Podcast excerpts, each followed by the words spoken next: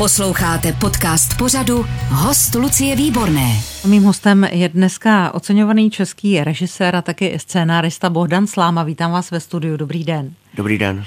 Já přemýšlím o tom, jestli, když se budeme bavit o premiéře filmu Sucho, která připadá na dnešek, jestli to má cenu, jestli už jste to nezapomněl. Kdy jste natáčel? Před rokem a půl. Hmm. A zapomněl? Trochu. Ale přesto eh, mě zajímá, jak vzniklo sucho Bohdana Slámy. Jako na, na jakém půdorysu začal ten příběh? Jestli to bylo na půdorysu třeba hospodaření v krajině nebo lidí, kteří jsou už přehlceni městem někam na vesnici a žít úplně jiným způsobem, nebo jestli tam byl leitmotiv ten vztah rodičů a dětí, ta neschopnost někdy komunikovat. Čím to začalo ten příběh? Začalo to spíš sloučením několika uh, takových situací životních, sloučením několika uh, pocitů. Především uh, ten scénář vlastně vznikal v době covidové, kdy tak bych řekl, jako všichni byli takový, jako si vlastně uvědomili najednou, že ta naše existence je taková křehká. Myslím, že si všichni taky, a, nebo já jsem potom jako přemýšlel, uvědomili, jak vlastně je důležitý to, v jaký krajině jsme, jak my ovlivňujeme tu krajinu, ale zpětně taky, jak krajina ovlivňuje nás. A vlastně tématem toho filmu bylo, nebo začalo být to, že v momentě, kdy špatným způsobem se vlastně chováme k té krajině, tak to nějakým způsobem taky ovlivňuje naše vztahy. S kým se o tom bavíte nebo potřebujete bavit, když vlastně ladíte celý ten koncept toho filmu? Stačí, vystačíte si sám nebo potřebujete přece jenom nějakou oponenturu? Ne, rozhodně, rozhodně si nevystačím sám. Jednak mám eh, ženu, která mi vždycky dokáže dát jako takovou referenci toho, toho co dělám, protože sama se taky vlastně teďka věnuje uh, psaní scénářů. A uh, jednak mám to štěstí, že učím na FAMu, a mám tam velmi dobrý studenty. Vy se necháváte cupovat od studentů? Ano, ano, a to je moje právě výhoda. S Damianem Vondráškem, který tam ještě studoval tenkrát a, a s Honzou Hechtem tak oni mi vlastně dělali takový jako nejdůvěrnější jako dramaturgy. Mm-hmm. Pomáhali mi potom vlastně rešeršovat uh, tu situaci a samozřejmě nemůžu vynechat uh, producenty z negativu, se kterými jsem vlastně tuhle tu látku vyvíjel od prvopočátku a kterými samozřejmě taky dávají velmi tvrdou oponenturu, takže já v tom jako se nějak osamělej necítím. Jak jste začal mluvit o tom covidu, že jste to psal za covidu, tak první věc, která mě napadla, kdo vám za covidu umřel. Protože konec konců i téma umírání se tam objevuje v tom filmu. Stalo se něco? Uh, nikdo mi neumřel, ale tenhle ten kořen toho příběhu byl vlastně, já jsem úplně v prvopočátku velmi jako přemýšlel o, o hodnotě umírání doma. Mm-hmm. Jo, protože myslím, že je to takový jako společenský, jako pořád vlastně takový jako nevyřešený, neobjevený. Lepší se to, ale pořád to strkáme pod, pod koberec. No. Ne, ne, neobjevený téma. Já jsem, nebo naše rodina měla to štěstí, že táta nemocný e, rakovinou měl vlastně ale to štěstí, jako že e, jsme našli pana doktora Štěpánka z Opavy, který e, dělá zároveň paliativní péči a jako pro nás, jako pro rodinu, pro mámu, pro všechny bylo úžasný, když vlastně jako táta mohl v klidu umřít doma, ne někde v nemocnici za nějakým kusem igelitu. Hmm. A takže jsem si říkal, to je ale obrovský jako téma na film. A takže jsem tenkrát přemýšlel o příběhu doktora, který vlastně rezignuje na tu svoji doktorskou jako kariéru, jako chirurga jsem tenkrát měl, jako vymyšlenýho. A skrze nějaký jako poznání se vlastně pak začne věnovat právě ty paliativní péči. A tenkrát jsem s panem doktorem Štěpánkem, který pomáhal tomu naš, našemu tátovi, tak jsem se ho ptal na to, která vlastně jako pro něj, když se věnuje ty paliativní péči, která jako ta situace je vlastně pro něho jako nejtěžší. A on říkal, no tak když umírají starý, starý lidi, to jako všichni jako známe, na tom nic není. Ku podivu ani není nejhorší, když uh, umírají děti, protože ty děti, jako když umírají, tak mají svý rodiče, mají svý bezpečí, mají prostě jako svý, svý uh, vnímání. A nejhorší situace, když umírá máma od malých dětí. Hmm. Že to je jakoby ztráta vlastně jako světa. Takže já, když jsem si představil tuhle tu situaci, tak, tak jsem si říkal, no to je, to, uh, to bych nikdy nemohl točit, protože to je jako vlastně tak, tak, tak strašlivý. Ale nějak jsem se nemohl zbavit to. Nem, nemohl jsem se toho zbavit. Hmm. Takže když jsem pak přemýšlel o tom krajiném příběhu a o tom Josefovi, který je takový jako, jak to říct, alternativní, příliš alternativní jako člověk, který zavleče tu svoji rodinu do toho svého jako snu životního, čímž jako teda destruuje trošičku vlastně jako život nejen svý ženě, ale svým dětem Dalším hlavně. dětem, no jasně. No tak mě tohleto téma se tam vlastně jako zpětně jako by vrátilo nebo prolnu, prolnulo s tím krajinným příběhem. A pak jsem pochopil, že klíč jako k tomu příběhu, o čem to je, je vlastně ta soustažnost, vlastně jako ta matka, jako by byla vlastně ta krajina. Hmm. Jo. To spojení jako toho mateřství jako s tou, s tou krajinou, mi přišlo, že to je něco jako strašně silného. No. Tak, a tak vznikl ten film. No, film má svoji sílu, takže v tom suchu, když jsem se dívala, tak jsem tu paralelu s tím odcházejícím tělem a tou odcházející krajinou viděla docela dobře. To je dobře. Magdalena Borová má mnoho talentů, zdá se. Zpívá v tom filmu, nebo jsem slyšela špatně? Zpívá, zpívá, zpívá, ano. Je to její hlas. A je to schválně, anebo prostě jste jenom využili toho, že má fakt prostě takovýhle hudební talent, že ten hlas je krásný? No já jsem, ji, já jsem ji slyšel zpívat a ona má opravdu mimořádně krásný hlas a škoda, že se tomu víc nevěnuje.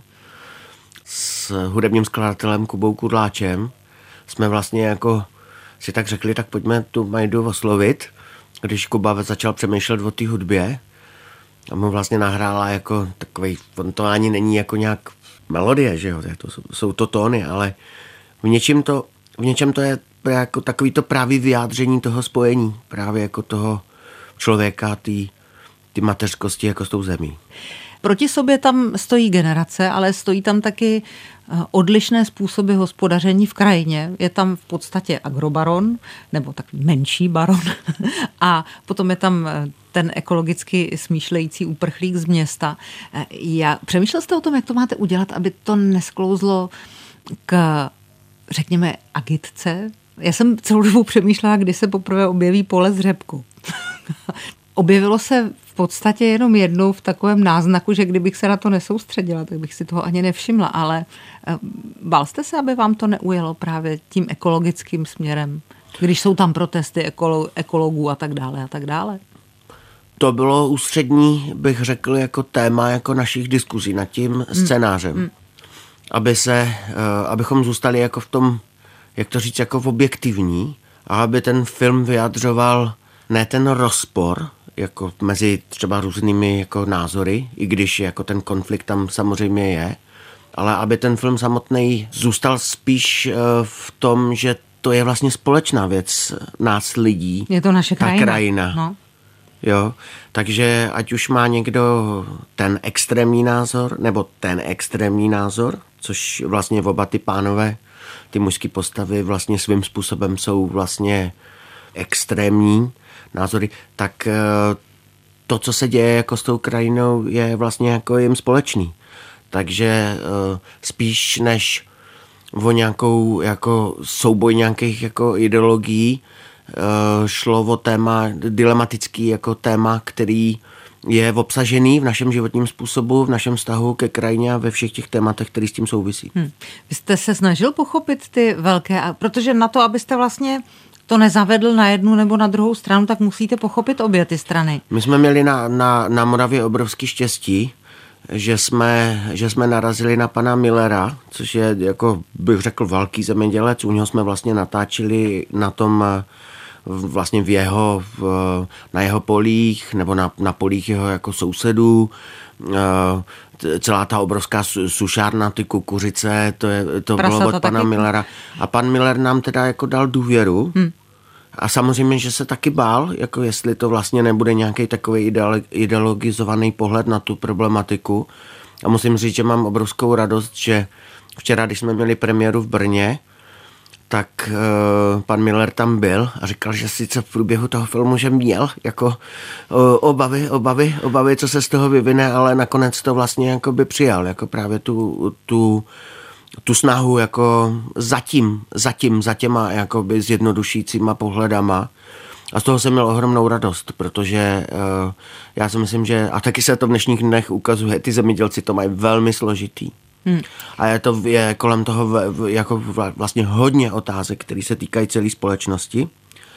ale jak se vlastně ta společnost jako naučila jako že v tom zemědělství pracuje relativně málo lidí, málo lidí tomu rozumí, tak se vlastně jako to téma, který si myslím, že se opravdu hlubině a týká nás všech, tak se dostalo na nějaký takový okraj zájmu, anebo se to řeší jenom z perspektivy vlastně ekonomie. Jo, a uh, jestli by ten film se pokusil, aby jako probudil větší pozornost k tomu tématu jo, a, uh, a jakoby uh, otevřel jako ty otázky, které se toho týkají, no tak by byl strašně rád a jsem měl radost, že právě jako v tom Brně, že nás to v tom, jako myslím, ten film nesklamal a že nesklamal třeba ani pana Millera. Doufám, že právě nebude zklamávat ani právě jako ty lidi, kteří se ekologií zabývají, uh, protože jsme se snažili o tu komplexnost. Posloucháte podcast Host Lucie Výborné. Režisér a scénárista Bohdan Sláma, ale taky, řekněme, zpěvák a kytarista punkové kapely Sojová Milada. Čím se velmi elegantně dostávám eh, ke vztahům rodičů a dětí a komunikaci s teenagery, řekněme, anebo i třeba s těmi staršími dětmi. Pochopila jsem, že vaše punková kapela vznikla taky hodně kvůli dětem. Ano, ano, ano. Abyste měli jako co dělat společně? Ano, eh, tak eh, to je přece krásný, jako mm, si zahrát jako spolu a naše děti jako měli velmi a mají velmi rádi punkovou muziku, tak pro mě, který jsem kdysi vyrůstal na, na, na, na folku, tak to bylo něco takového jako novýho, tak jsem se vlastně tak jim koukal, jak, jak to hrajou, tak mě to pak strašně bavilo, že mě nechali hrát se sebou. A tak, no. No ne, vy máte blíž pro mě třeba k folku, než k těm pankáčům. Já si to jako, omlouvám se, ale jako typický pankáč úplně nevypadáte.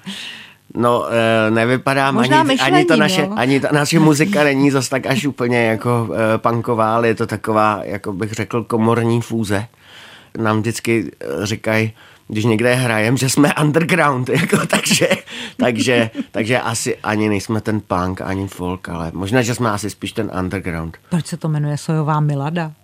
Náš baskytarista, jako když jsme uvažovali, my jsme měli předtím jako jiný združení, který se jmenovalo Show s tancem, kde já jsem byl jenom takový jako na chvostu, takový, že mě tam nechali hrát, ale když se náš bubeník jinak ano, když vlastně odjel pryč a kluci se vůbec za, začali věnovat samozřejmě jako odjeli z studiu jiným věcem, tak tak jsme vlastně takový, takový zbyteček tam jako za, začali tak jako hrát, protože nás to furt teda jako bavilo bavilo a ba, baskytarista Míša Halo, když jsme se bavili o tom, jak by se to mohlo jmenovat, tak přišel tak sojová mláda.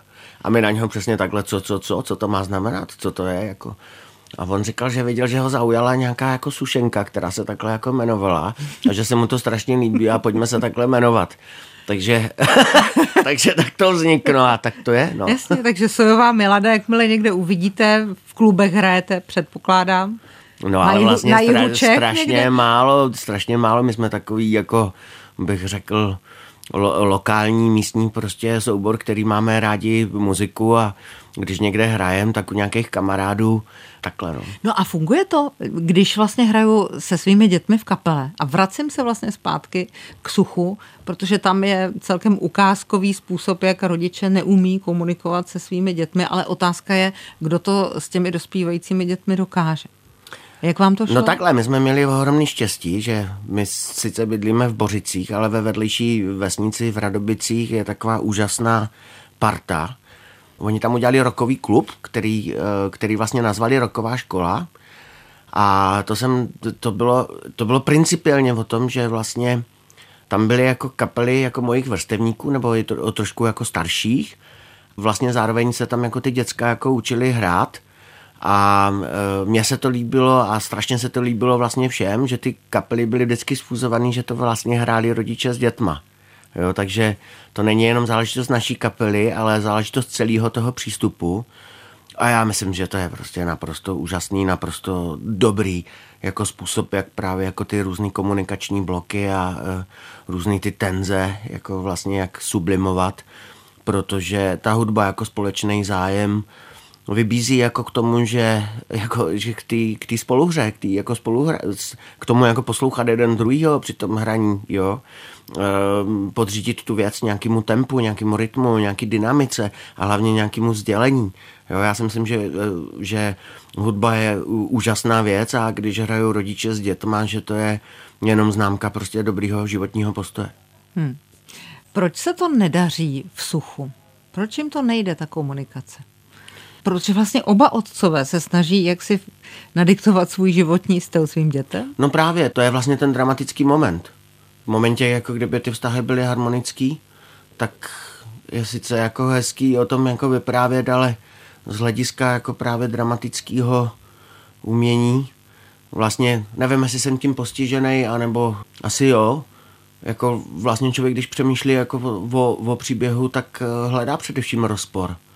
Hledá především rozpor, aby na uh, řešení vlastně, nebo na průběhu toho rozporu, aby třeba se objevil nějaký nějaký východisko, nějaká naděj, že jako taky existuje jako harmonie. Hmm. Chtěl jsem vyprávět jako o tom, že častokrát jako ty vztahy jsou problematický, ale ono se to tak nějak samo vlastně jako zrodilo z toho, že v momentě, jako kdy ten rodič, ať už jeden nebo druhý, jako tady ty pánové, jako zastávají vlastně jako ty, bych řekl, ne, neživotný e, nebo život potlačující postoje, tak k tomu rozporu nutně musí dojít. Protože vlastně neplnějí úplně dobře jako svoji rodičovskou funkci, když prostě ty děti jako omezujou, ať už z jedné strany tím myšlením, jako kterým je jako extrémní e, no, tak je prostě rozpor, který se musí řešit. Ale pochopila jsem, že eh, vy na generaci Z věříte, protože jste jí vlastně nějakou naději v suchu do rukou vložil. To, za to můžou vaši studenti? Protože samozřejmě lidé našeho věku už říkají, no tak ten moderní generace, to je prostě, ty má jenom mobil v ruce a v hlavě kdo ví co a tak dále. A vy jste jim tu důvěru. A vy jste, to, se, to, to se říká o ceneky, to já se vím. Říká, no, to jo. se říká vode vždycky. No. A kdyby tohle pravidlo mělo platit, jako tak ten svět, ve kterém že možná existuje.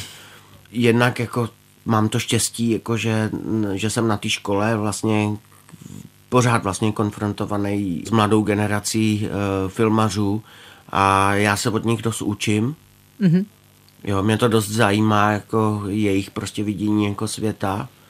Já si myslím, že jako vlastně ani z logického jako důvodu není nic jiného, než vlastně jako ta další jako generace, která jako zase to potá, potáhne dál. Takže vnímám jako to na naše místo jako v tom postoji, že jednak, že, že člověk by měl jako držet jako to, co se vlastně dozvěděl od těch jako starších a zároveň jako se dozvídat od těch jako mladších a, a to je pak jako ta, ta pozice, ve které člověk se může cítit třeba z dobře jako v tom světě, protože mi to přijde teda jako strašlivý, jako když někdo žije v takové zatepklosti, že ty mladí jsou nějak jako divně týto. Myslím, že musí být jako taková jako potom vlastně blbá životní pozice, nebo nevím, no, prostě blbý, když si někdo myslí, že jako mladí, že jsou všichni prostě na houby, ale hlavně si myslím, že ten postoj je jako v principu vlastně jako hloupej. Kdybych se chtěla něco aktuálnějšího dozvědět, tak bychom asi měli mluvit o filmu Konec světa. Konec světa je mm, originální příběh dědy Igora, syna ruských šlechticů a osmi nebo devítiletého vnuka. To je příběh ze života scénáristy Ivana Arzeněva, pravda trošku modifikovaný. Ale já jsem si říkala, jestli vás po krajině ve stínu přiláká nějaké silné téma. A už je to tady. No, Dostaneme se do roku 68, to je silné téma. Měl jsem to štěstí, jakože mi byl ten scénář nabídnut. Ivana samozřejmě znám jako z krajiny, z krajiny ve stínu. Jsme se poznali a mám velkou eh, důvěru v jeho zase komplexní schopnost komplexně uchopit uh, to téma, o kterým, o kterým se baví. A když jsem si četl ten scénář konce světa, tak mě natchnul, protože je založen na uh, vztahu vlastně vnoučka, který je tam vlastně hlavním hrdinou příběhu a toho dědy jeho, který ho hraje Mirek Krobot, což je vlastně postava eh, člověka, který původně je z aristokratické rodiny z Ruska, jemu zabili bolševici celou rodinu tak jak se to stávalo právě emigrantům jako z Ruska, tak zakotvili tady v této v zemi. No a teďka si představte, jako přijde rok jako 68 a co to vlastně jako pro toho člověka, který uteče před tím bolševismem z Ruska, jako znamená vlastně jako ta okupace, to je vlastně ještě dvojnásobně bolestivý, než co to znamenalo pro, eh, bych řekl, jako pro Čechy, protože uh, takže ta složitost té situace a to, jak ten, jako ten vztah jejich toho vnoučka a dědy se vyvíjí, hmm. je, jako vytváří úžasný jako dramatický právě moment. A celkově těch vidění jako té rodiny toho kluka a těch lidí na té jako vesnici, jako kde vlastně jako trávějí tráví spolu s tím dědou ten čas, uh, tak jsem tomu nějak rozuměl. Eh, rok 68 je zase vlastně téma malý lidský osud hozený do kola velkých dějin a zkoumání jakési pevnosti charakteru. Že? Ano, ale v krajině ve stínu tam bylo frustrující vlastně na tom, že tam nějaký silný etický jako postoje vlastně vůbec žádná ta postava nezastávala. Hmm. Ale to, to, to byl o tom, ten film vlastně byl, kromě té postavy, té Marie, co hrála Majda Borová, tak vlastně všechny ty postavy byly, eh, bych řekl, jako bez nějakého jako hlubšího etického ukotvení. Když to tady jako se mi ohromně, jako ohromně líbí, jako že ta postava toho dědy má tu životní moudrost a že má jako naprosto jako pevnou etiku. Řekl bych jako aristokratický jako vztah jako k pravdě a jako k hodnotám, za který jako, za který jako ta postava bojuje. A to bylo jako pro mě jako úžasná výzva, jako se jako věnovat této postavě a hlavně s Mirkem Krobotem, jako který jak si jako svým duševním jako naložením, jako bych řekl, že jako je v tomhle duševním smyslu vlastně a v tom nejlepším smyslu jako ten aristokrat, tak jako to prolnutí se mi ohromně líbilo. Ivan Arseněv říkal, že uvidím Miroslava Krobota ve své životní roli a hlavně tak, jak jsem ho nikdy v životě neviděla. No, to bylo vtipný, protože uh, to je přesně vlastně to, co, co mě na tom nejvíc lákalo. Jo? A taky jsme se sešli s Mirkem Krobotem nad tím a on říkal, protože se vlastně vyměnil režisér a on byl oslovený vlastně jiným režisérem a říkal, no, protože on teďka vlastně moc nechce hrát, protože už je takový jako utáhnej z toho hraní a, a říkal, tak já mám vlastně teďka jedinečnou jako šanci, jako to nehrát. Aha. Já jsem říkal, no tak jako perfektní. Perfektní, to je vlastně jako dobrá výchozí pozice, na tom se začít bavit. A já jsem mu právě říkal, Mir, eh, Mirku, tenkrát jsme se ještě vykali, eh, já si myslím, že tady tohle jako je výzva úplně jiného druhu herecká, než jak, je, jako, jak je, jsou diváci vlastně Mirka zvyklí vidět, protože já už ho dlouho znám, že on za tou jako maskou, takovou, jako kterou samozřejmě všichni obdivujeme, protože nikdo nemá dokonale medvě, medvědí vlastně v obličeji než jako on. A je to vlastně fascinující eh, neustále, ale já ho znám jako velmi laskavýho Přesně, a velmi vtipnýho a velmi jako humornýho jako člověka.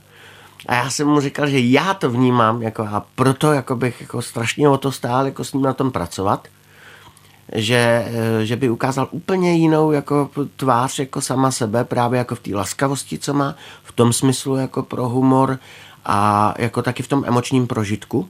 Jo. Takže jako mě velmi bavilo pak jako scénu od scény vlastně jako provokovat toho Mirka jako k různým emočním a, Jste ho mučil trošku, jo? No, no, no, no, nevím, jestli mučil, řekl bych tomu jako provokoval, ale i třeba jako přes jeho jako nějakou jako trošku jako tu komfortní jako zónu, co jako on jako herec má, tak mě bavilo mu to jakoby rozbíjet a hledat v těch situacích právě ty lidské emocionální reakce všeho druhu. A co vám pak řekl jako režisér? Tak eh, já myslím, že on je velmi dobrý, takže on je velmi uh, dobrý režisér, což znamená, že je taky velmi pokorný. A což taky znamená, jako, že uh, nemá tu jako ambici jako tam vystupovat jako, jako režisér, když teda natáčí jako herec, ale samozřejmě má ten režijní jako cit, takže má takovou tu, ten komplexní jako náhled hmm. na, ty, na ty situace, No tak to je vlastně jako radost uh, pracovat jako s někým, jako kdo, kdo to vidí jako takhle komplexně. Jenom Od, radost. Odkud se vzal název filmu Konec světa? to už se musíte zeptat Ivana Arseněva. Já jsem si říkal, že to nepadne někde nějaká Ano, věta. padne to tam, padne to tam, je to vlastně jako součást, součást vlastně ty, uh, toho duševního jádra, toho, mm-hmm. ty, uh, toho vyprávění. V metaforickém smyslu vlastně ten konec světa reprezentuje to, co se stane tomu klukovi v mnoha úrovních, protože uh, pro něho uh, ta zápletka je tam v tom, že před ještě tou okupací rodina mu odjede do Francie, pak je Československo okupované a ten vlastně kluk zůstane, ta, ta rodina zůstane v té Francii. A e, pro toho kluka jako to znamená vlastně rozpad té rodiny. A to je, jakoby, co se mi na tom líbí. Samozřejmě rok 68 byl a bude ukazovaný v mnoha souvislostech, to je jasný, to je, jako bych řekl, ještě jako ještě v dnešních jako teda souvislostech světa, ve kterým prostě žijem, vlastně pro nás jako velmi prostě přítomný jako téma. Ale se mi vlastně uh, líbí, že je ukazovaný to velký společenský téma na osudu malého kluka, který vlastně tím přijde o rodinu. Hmm. No a teď se nezbývá než zeptat, kdy bude konec světa. No, teda měl, konec světa by... Bohdana Slámy, aby jsme no. byli před. Tady sedí jediný člověk na světě, který to ví. Prozradím jako divákům, že 10. září má ten kluk pocit, nebo si přečte jako v nějakém článku, že má být konec světa, tak já nevím, jestli se nám podaří jako uspořádat tu premiéru na 10. září. Jako byl bych hrozně rád, ale to samozřejmě záleží na producentech, distributorech, ale myslím si, že jestli všechno jako půjde jako dobře a nic se zlýho špatného nestane, takže bychom měli jako v září mít premiéru. Takže já zaplatím všechny svoje dluhy, vyrovnám účty, se všemi se hezky udobřím, všem se omluvím, rozloučím se a konec světa je 10. září. Ano. Režisér Bohdan Sláma, dneska host radiožurnálu. Děkuji za návštěvu, přeji zdařilou premiéru a ať se vám daří. Děkuji. Lucie Výborná od mikrofonu přeje dobrý den, ať se dneska daří i vám. Všechny rozhovory z hosty Lucie Výborné můžete slyšet na webu radiožurnál.cz v aplikaci Můj rozhlas i v dalších podcastových aplikacích nebo na YouTube kanálu Radiožurnálu.